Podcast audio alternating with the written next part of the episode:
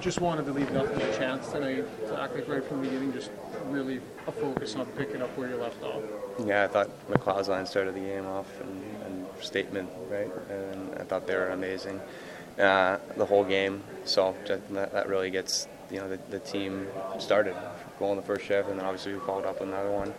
Um, and then you're up to nothing before you, you blink, so that makes the game a lot easier. Uh, especially coming off a long break, you wanted to get started quick, and, and I thought we did. There was no rust. Like I know we talked a little Yeah. bit about that. Is it there? Just it was just the you guys were so jacked to get back playing. It'd been such a long time, I guess. Yeah, I think so, and I think, like I said, the, the start helps a lot, right? Like guys who are ready to go out there and, and play, even with you know a little bit of a layoff. So just a huge start, and, and then obviously we were able to settle in, and I thought Stu made some, some big saves, and yeah, that was a, a great team win. When you're getting contributions from Foegele, from McLeod, from Janmark, um, is it kind of like just a built-up thing? Like when everyone's kind of going, or is like is everyone going and kind of just resonates through the lineup?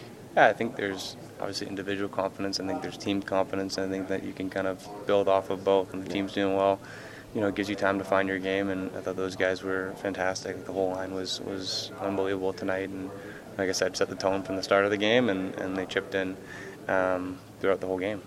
You guys, you got five in a row here, eight out of eleven, I think. Like the situation in the standings is a lot better than it was before. Mm. What does this stretch sort of mean to your, your group right now? I think it's just it's calming, right? I think uh, we're we're just focused on we're not at score. We're watching looking at standings right now. Like it's so early. We're, we've kind of been in a position since I've been here at least where we've always been kind of battling first half of the year, and, and obviously this year more so than than years past. But uh, I think it's just calming to get back on track, to get back to the team that we know we can be, and I think there's still room for us to grow and build and just great to, to find our team confidence again and, and play like this and you know we're going to continue to do it. Zach, aside from confidence, can you pinpoint one or two things that you feel as a group have changed since that last last time you guys played Carolina a couple weeks ago? sure i think just a, a commitment to limiting turnovers and errors. We talked about mental mistakes and those are always going to be in the game like you're trying to make plays out there.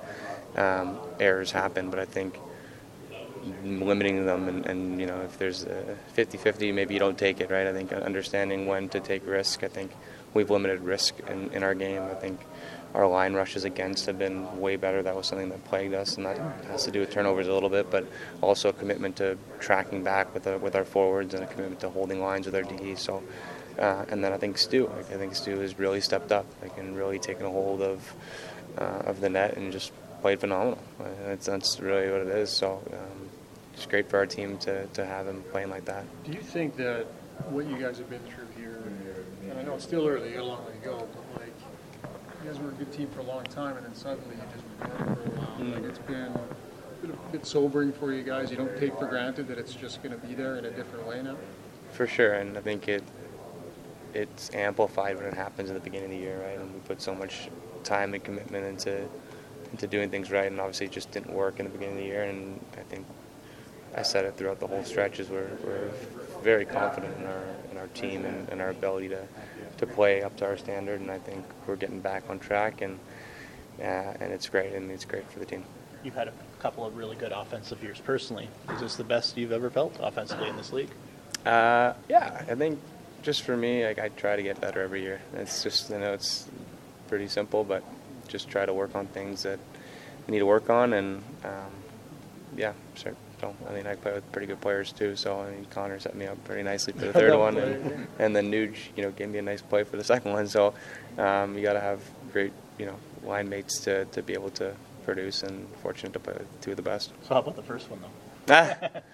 yeah, um, just take it to that. right? I think that's kind of part of my game, and mm, kind of building off of that and trying to, you know, not just take it in the net, but try to score and make plays. And I think I've been growing that part of my game since I got in the league. Thanks, Zach. Thank you guys.